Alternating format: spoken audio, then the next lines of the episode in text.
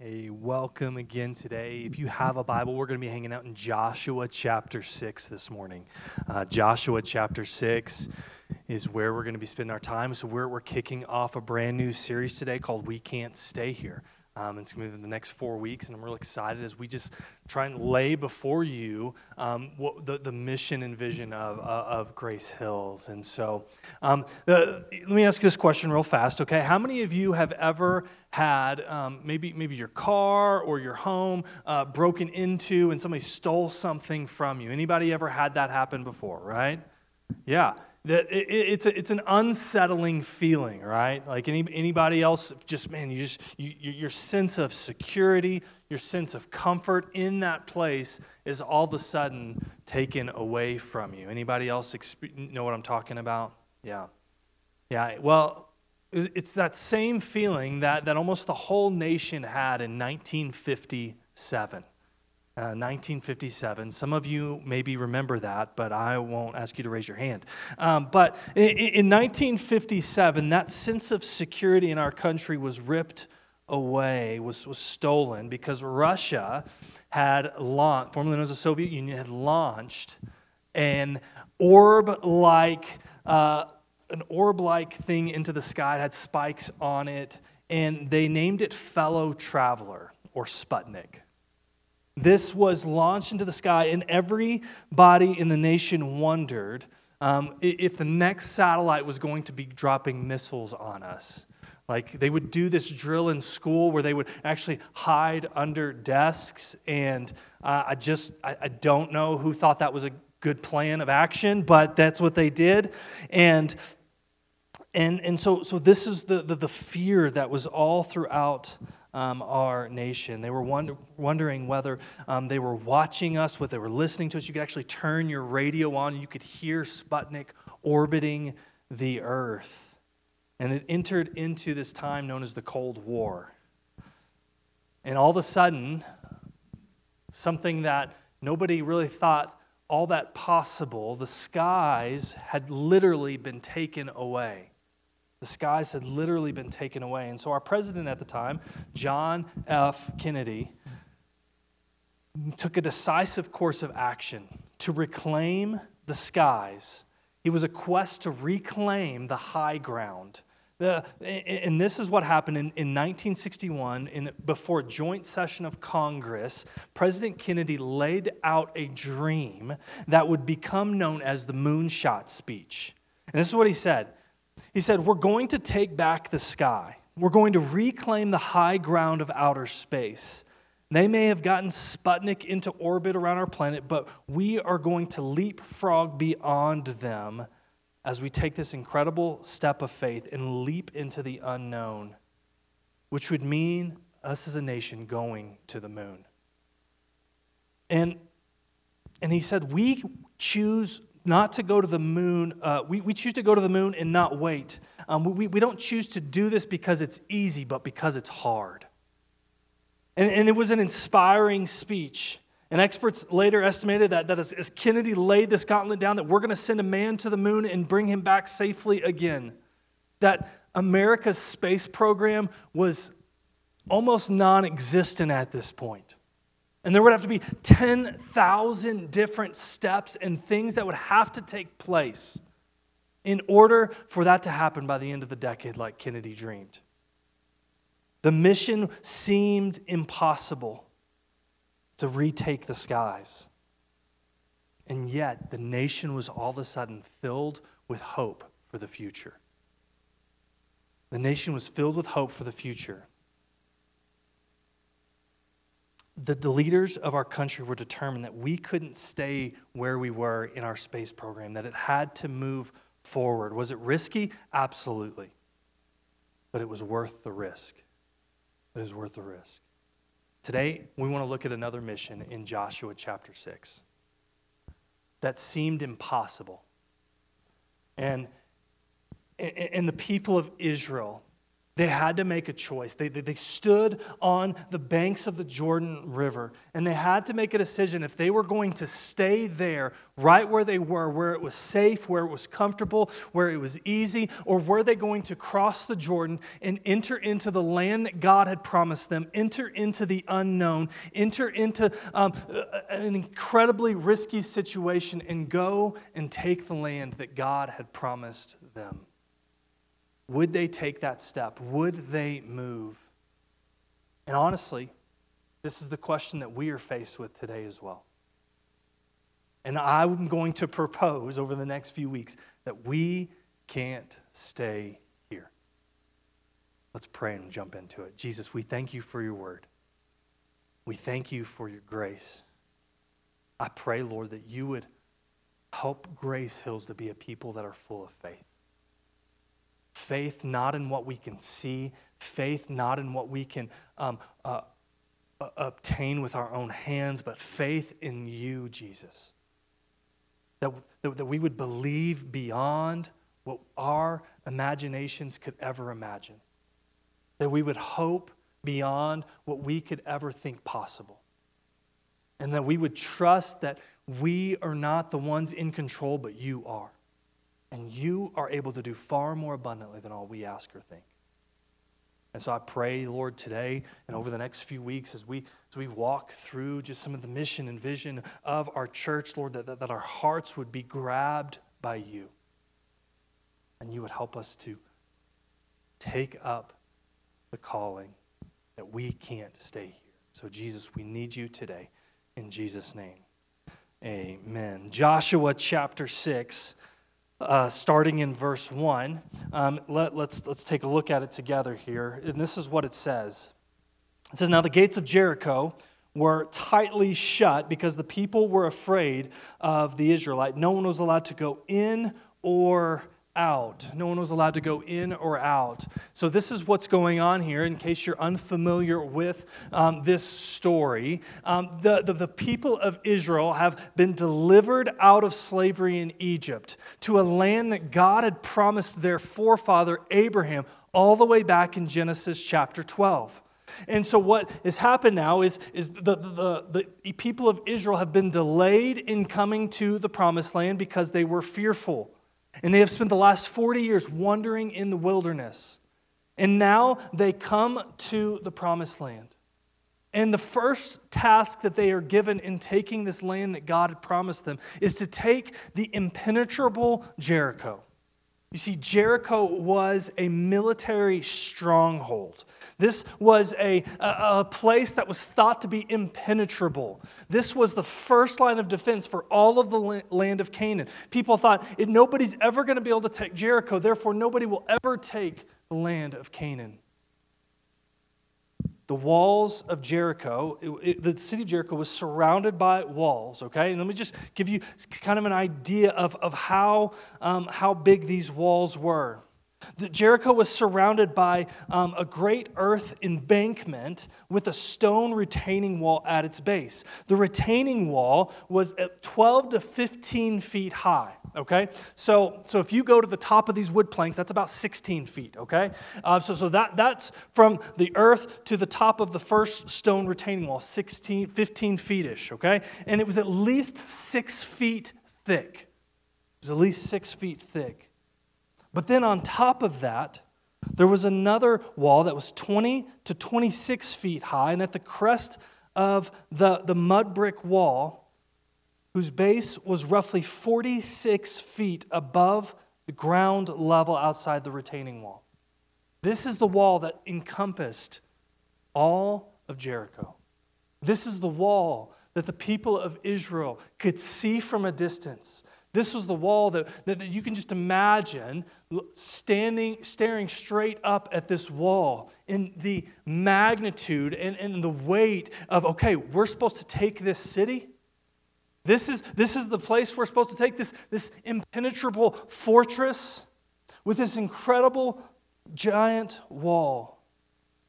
This is what the Israelites faced. This is what they saw. This is what they looked like. It seemed humanly impossible. This mission that God had given them to take the city of Jericho seemed impossible. How could they ever? How could they take a city when they can't even get to the people who control the city? The mission seemed humanly impossible. Let's keep reading though in verse 2. It says, "But the Lord said to Joshua, I have given you Jericho, its king and its strong warriors. You and your fighting men should march around the town once a day for 6 days. 7 priests will walk ahead of the ark, each carrying a ram's horn. On the 7th day, you're going to march around the town 7 times with the priests blowing the horns. When you hear the priests give one long blast on the ram's horn, have all the people shout as loud as they can, and the walls of the town will collapse, and the people will charge straight into the town." So not only does it seem like an impossible mission, the battle plan seems humanly illogical. Doesn't make, in fact, it's dumb, right? Like this is a dumb battle plan. If you can imagine with me for a minute, Joshua, he walks into the tent with his generals and his commanders, and they're discussing, okay, what's the battle plan here? What's the path we should take? And so they're kind of having a discussion, and one general's like, well, here's what we're going to do. We're going to build a bunch of ladders. And we're just going to throw the ladders up on the wall, and we're going to scale the wall, and then we're going to take the city. And another general's like, no, that's a terrible idea. That's too bloody, too messy. So another general was like, well, we could build catapults and put some big rocks in them and just hurl those things at the wall and take it down that way. And another guy's like, no, let's just do a siege, and we can just starve them out. And they're like, no, okay. And then Joshua's finally, he's like, hey, guys, here's the thing. I heard from the Lord. Here's the plan. We're going to get the worship band together. And we're going to march for the first 6 days, just one time though, okay? But on the 7th day, and this is the real kicker here, we're going to march 7 times. And when we get to the end of the 7th time, we're going to shout a great shout, and the walls are going to fall down flat. What do you think? I can just imagine how that meeting went. Like we have team meetings here sometimes, and I throw out ideas, and our team is like, Marcus, that's dumb. You know, I can see that happening here. And yet this is the plan of attack that God gives the people of Israel. It's a humanly illogical plan of attack. It doesn't make any sense. It doesn't make any sense. This is not good plan. Our worship band is good, but I mean, knocking down those walls, I don't know. And this is the plan of attack. It's humanly impossible. It's humanly illogical. This is what sits before the people of Israel. This is what sits before the people of Israel. And today we, as a church in the foothills of Colorado in 2024, we have an impossible mission in front of us, humanly speaking. Our plan of attack is going to seem humanly illogical. 285 Corridor is known as one of the most spiritually dark places in our whole country. We live in one of the most beautiful places on earth, I'm convinced, but one of the most spiritually dark places simultaneously. That the enemy has a foothold here. I was looking at some research this week, and this area of our country ranks higher statistically in categories you don't want to rank higher in. Like addictions to alcohol and drugs and pornography and other things, we rank higher than most of the rest of the country. When it comes to mental health, we are major percentage points higher than other places in the country. Suicide, depression, anxiety, these things, and these are especially high among teens and young adults. That this is some of the things that we are up against. People are stressed out and they're anxious about their work and their home and how am I going to afford this? And yet I have this lifestyle that I have in my mind that I want to live. And so I'm trying to figure out how I can spend my money to best suit me. And people are all over the place. More and more people who grew up with a faith background, that grew up in a Bible-believing church, have decided for numerous reasons, and some of them are okay, but because of these different things, they have chosen that they are going to believe in God, yes, but I want nothing to do with the church. The fastest rising a segment in religion is a segment called the nuns, which means that they believe in God, but they have no affiliation to anything, any church. Incredibly spiritual place. People are spiritual. People believe in spiritual things, and yet they are far from Jesus. This is where we live. This is our Jericho, if you will. 93% of people who live in our from Indian Hills up to Pine, about 70,000 people, 93% are far from God. 93% are unchurched. 93% don't have any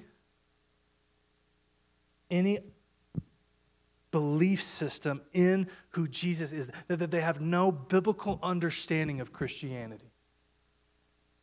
That's around 63,000 people, men, women, and children, neighbors, coworkers, friends, family. Meaning that every 9 out of every 10 people we meet, we run into on a daily basis, don't know Jesus and are on their way to spend eternity separated from God. But this is the reality of where we live. This is the challenge of where we live. That this is a Jericho. And I want to be honest, when you look at it, man, we are a small people here, comparatively. How could we possibly ever make a difference here? How could we possibly ever do this? And that's why I am just declaring over the next few weeks, and I'm here to declare that we can't stay here. Physically, yes, we're going to stay here, okay? We're not moving locations. But we can't be satisfied with the fact that we have a small little church here because there are men and women that need to know the truth of Jesus. There are people throughout the foothills that we want to point to the reality that there is a God who loves them and He came for them to rescue them and redeem them. He wants a relationship with them. There are so many that don't know. We can't stay here. We can't stay here. And from our strength and our ability and our wisdom, we can't do it. But I believe that we serve a God who is able to take the most humble people and do incredibly more than we think or ask. It's Ephesians chapter 3. And so here's what I want to do. I just want to lay before you. I've been working and trying to just bring some clarity. Okay, what are we all about here? What are we doing here? What is our mission here? And so I've tried to just bring some clarity to that, so you know that we're not just just another event on your already busy calendar. Okay, because I think that's a foolish pursuit. But we are so much more than that. And so here is our mission as a church. Our mission as a church is we are helping people discover and deepen a relationship with Jesus. This is our rewording of the Great Commission, okay? Which is in Matthew chapter 28, which you can go read it on your own. But so this is our mission. We are helping people discover and deepen a relationship with Jesus. What people? All people. So I don't know if you know this, if you know someone or you fall into the all people category, but we are for you, okay? That's not funny, okay? All people. We are here to help all people. I don't care your background. I don't care what you've done. I don't care what you've not done. We are here to help all people discover and deepen a relationship with Jesus. Some people have never discovered what that means. Some people have, many of you in this room I know have. But we also believe that there is an infinite amount of Jesus to have. So we want to help all people deepen a relationship with Jesus. We want to help all people deepen a relationship with Jesus. And so this is our mission. This is why we exist. And we're going to talk about this a lot. You're going to hear us say this a lot, and you're going to get sick of us saying, we want to help people discover and deepen a relationship with Jesus. We're going to make you be able to just puke it up anywhere you go, okay? And so this is what we are all about. But we also have a vision. I have really a dream of what I hope this can become. And so here's my dream. Here's the vision that I would love us to see. We want to flip the script in the foothills in the next generation.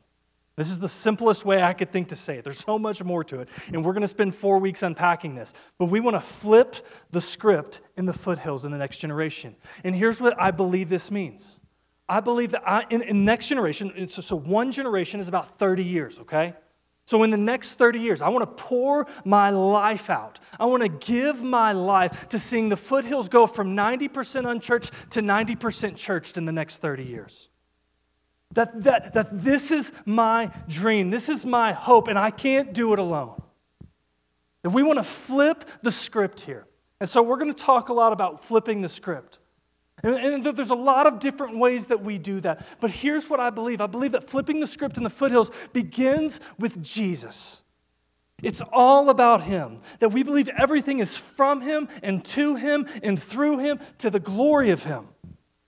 That all things are about Jesus. If we're going to flip the script in the foothills, it's going to require a humanly illogical plan that's centered on the person of Jesus. I have this picture in my head. I was at Red Rocks for a worship thing back in October, and there was 10,000 people that packed into Red Rocks. And there was just this incredible atmosphere of just worship, passionate, unhindered worship of Jesus. And I got to thinking, I was like, man, what if this was every single week here? That we were passionately worshiping the Creator of the universe. And so I got this picture in Revelation chapters 4 and 5. And you don't have to go there. I just want to explain a little bit to you. But there's this incredible picture that John paints in Revelation chapter 4 and 5. And this is what he says. He says, and instantly I was in the Spirit, and I saw a throne in heaven, someone sitting on it. And the one sitting on the throne was brilliant as gemstone, like jasper and carnelian, and the glow of emerald circled his throne like a rainbow. And so you have this throne, if you will. This is a magnificent throne, as you can tell. It's way less comfortable than yours, but that's okay. So just imagine this is the throne in John's vision. Imagine that this is the throne, and there is only one person who is worthy to sit on this throne, and it's Jesus. But then it goes on here to explain that there's this throne, but then surrounding this throne, there are 24 other thrones, and they're the 24 elders. And they're all focused on here. And as the vision progresses, as the image progresses here, you begin to see, John begins to see, oh, okay, there's a throne in the middle, and there's 24 thrones. And then there's circles. It's this image of circles, and there begins to be more. And then the lights kick on. Oh, there's another level. Oh, it's a stadium. And people, day and night, every living creature on the earth, in the earth, under the earth, are declaring, worthy is the one who sits on the throne. Passionately worshiping all about Jesus. And it's all centered on Him. All the action is there in the middle. Everyone is facing Him. Everything is surrounding Him. It's all about Jesus. This is the picture here. Everyone is facing in. Everyone is facing the throne. because there is only one in the universe that is higher than above all things. There is only one in the universe that is worthy of that kind of attention.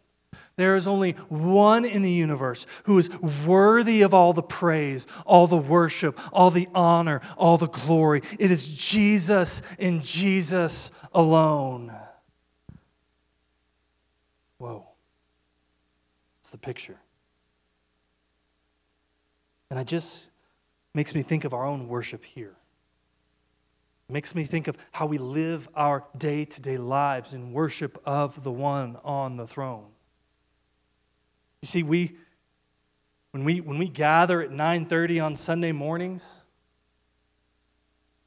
we don't start the worship at 9:30. We join the worship that's been going on, that's been echoing since eternity began. And when we wrap up around 10:30, 10:45, the worship service doesn't end. But it continues on day in and day out because He is worthy of it all. It's all about Him. This is the picture that we get in Scripture of who Jesus is. You see, if we're going to flip the script in the foothills, then we have to remember that it's all about Jesus. That the worship doesn't begin and end. When we gather in this room, the worship continues on throughout our week and how we live our lives, how we engage in the places we work, live, and play. That everything in our lives is all about Him, bringing glory and honor and worship to Him. You see, mission exists because worship doesn't. Mission exists because worship doesn't. So we have to flip the script here in the foothills when we make everything in our lives about Him. That when we gather in, I can just imagine what this room would be like. When all of us leave and we live our week Monday through Saturday for the glory of Jesus, can you imagine the stories we would get to tell on Sundays when we gather? Can you imagine what celebrations would be had in this room every single week because we are living for Him? This is the vision, and it's going to take time. It's going to require us to deepen our relationship with Him. It's going to require us to help people discover Him. This is the hope. And if we're going to flip the script in the foothills, it has to be all about Jesus. Not just on Sunday. Monday through Saturday, too. If we're going to flip the script in the foothills, and we're going to get into these three in the next coming weeks. I'm going to unpack these first. I'm not going to spend a lot of time on these. But it's about us embracing our new identity in Christ, our collective identity together as a church. Because this is the battle plan.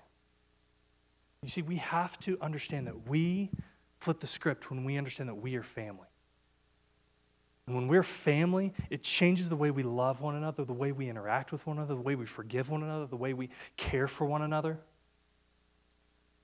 If we're going to flip the script in the foothills, it's going to require us to understand that we are servants because Jesus came not to be served, but to serve. And now we get to live our lives in service to Him by serving others. And then lastly, we are missionaries because Jesus came to us. He now tells us that He sends us out as we have been, as He was sent to us. And we're going to unpack those more in the next few weeks. But we have to come back to all of them. Those things don't matter if it's not all about Jesus.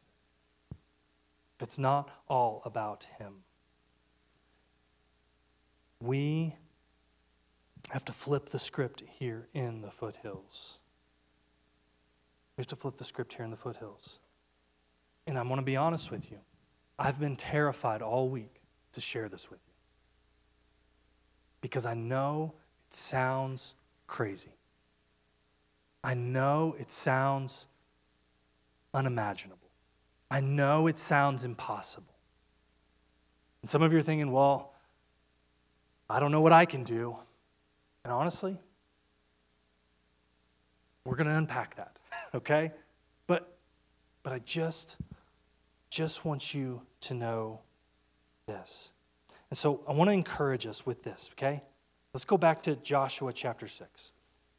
Because when it comes to seeing the impossible things that God places in front of us, when it comes to pursuing the vision and mission that God gives his people for a specific time and a specific place, we have to view it from the right perspective.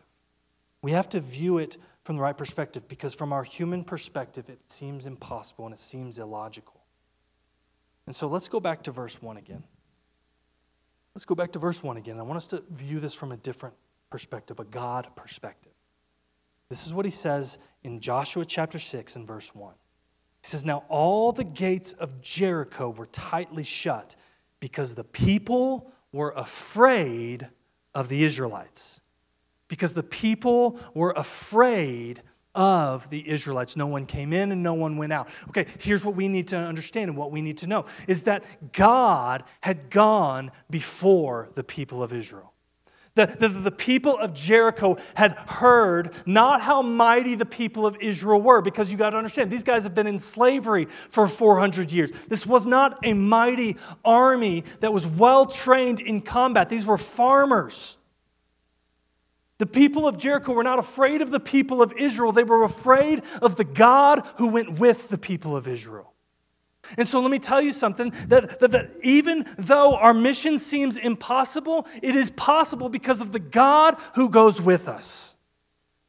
Not because of us, not because we're anything special, not because we have got everything put together, because we've got it all figured out, but because the God who gave us the mission is the one who goes ahead of us and he goes with us.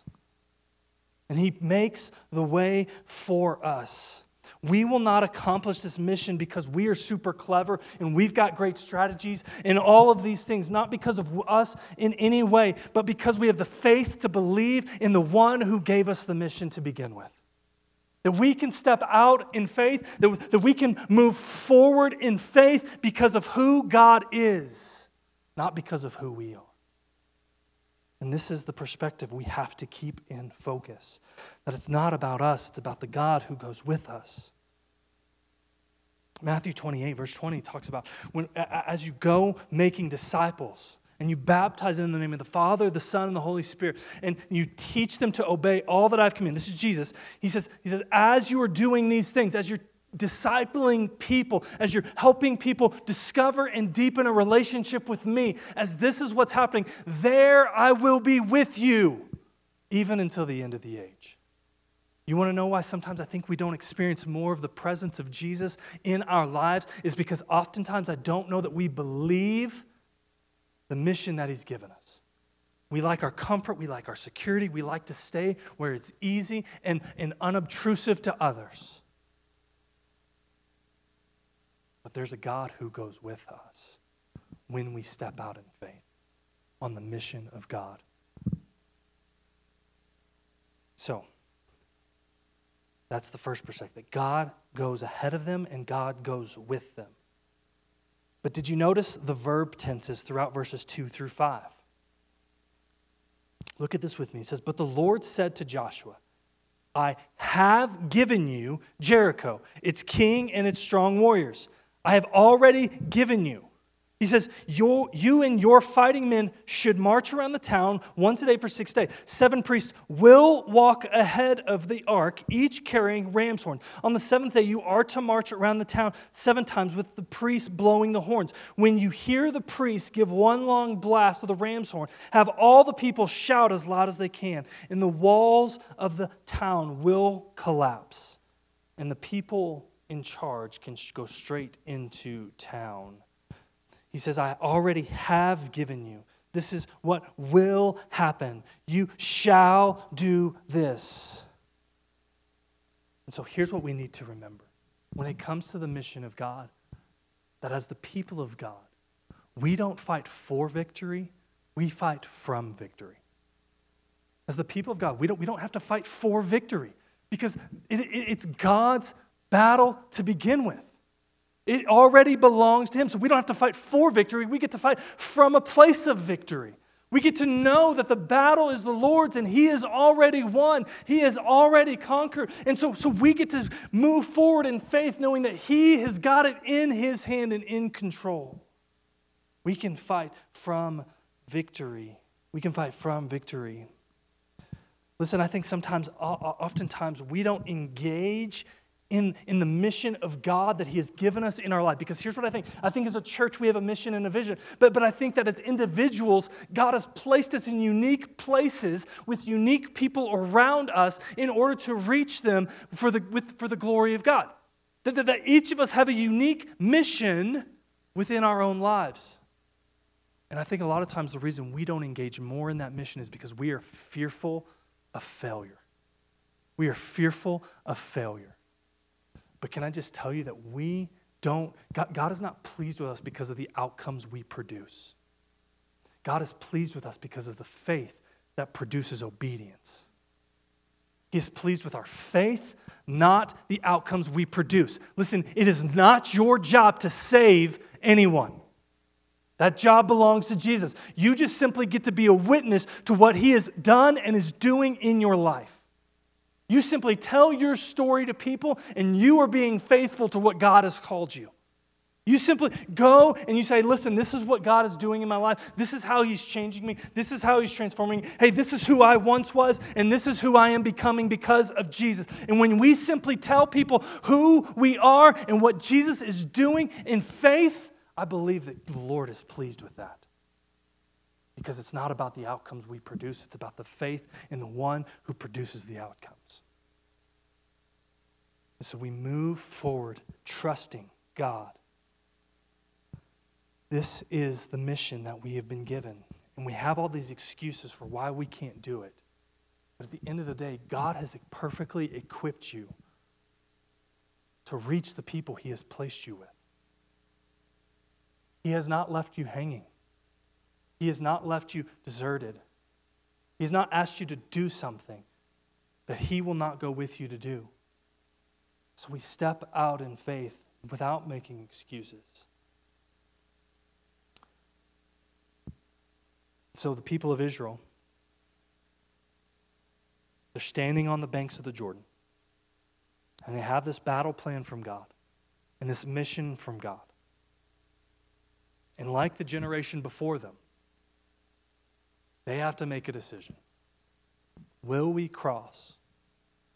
Will we engage in the mission of God to take the promised land that he has given us? Will we believe God beyond what our eyes can see, beyond what our minds can comprehend, beyond what we can ever imagine? Will we believe God over our own eyesight, beyond our own understanding?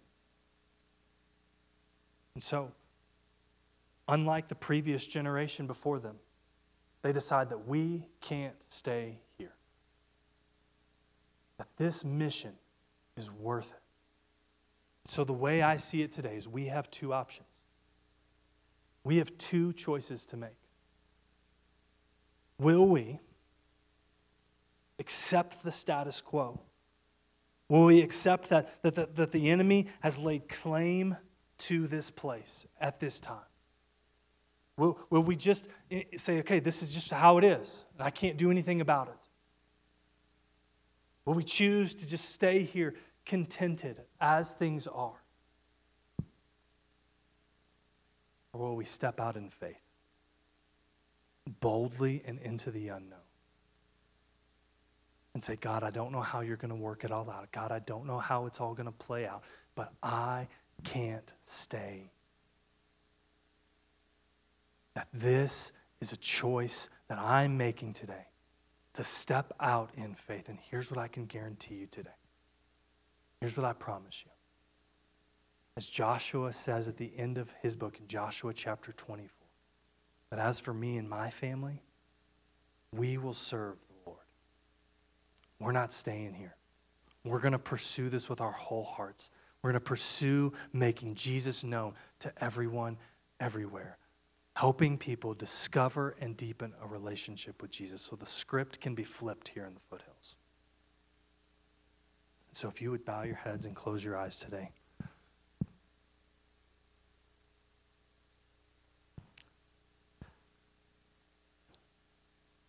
What is your choice today?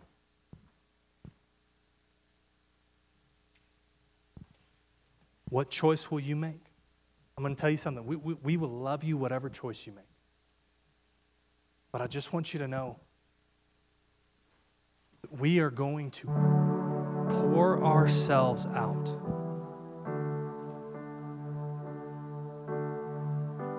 So that other people might discover and deepen a relationship with Jesus. So that the script will be flipped here in the foothills in the next generation. That over the next 30 years, we can see a transformation of what this looks like. And it's going to take time, and it's going to take patience, and it's going to take hard work, and it's going to take a lot of prayer. But I can't think of anything I would rather give my life to. So what will your choice be today? I'm going to unpack more of this over the next few weeks, but I just want you to wrestle with that question this week. I want you to take that question. I just want you to think, okay, what does this look like in my workplace? What's this look like in my home? What's this look like when I engage with my neighbors? Is this something I want to give my life to? Will this just be an event that I attend once a week?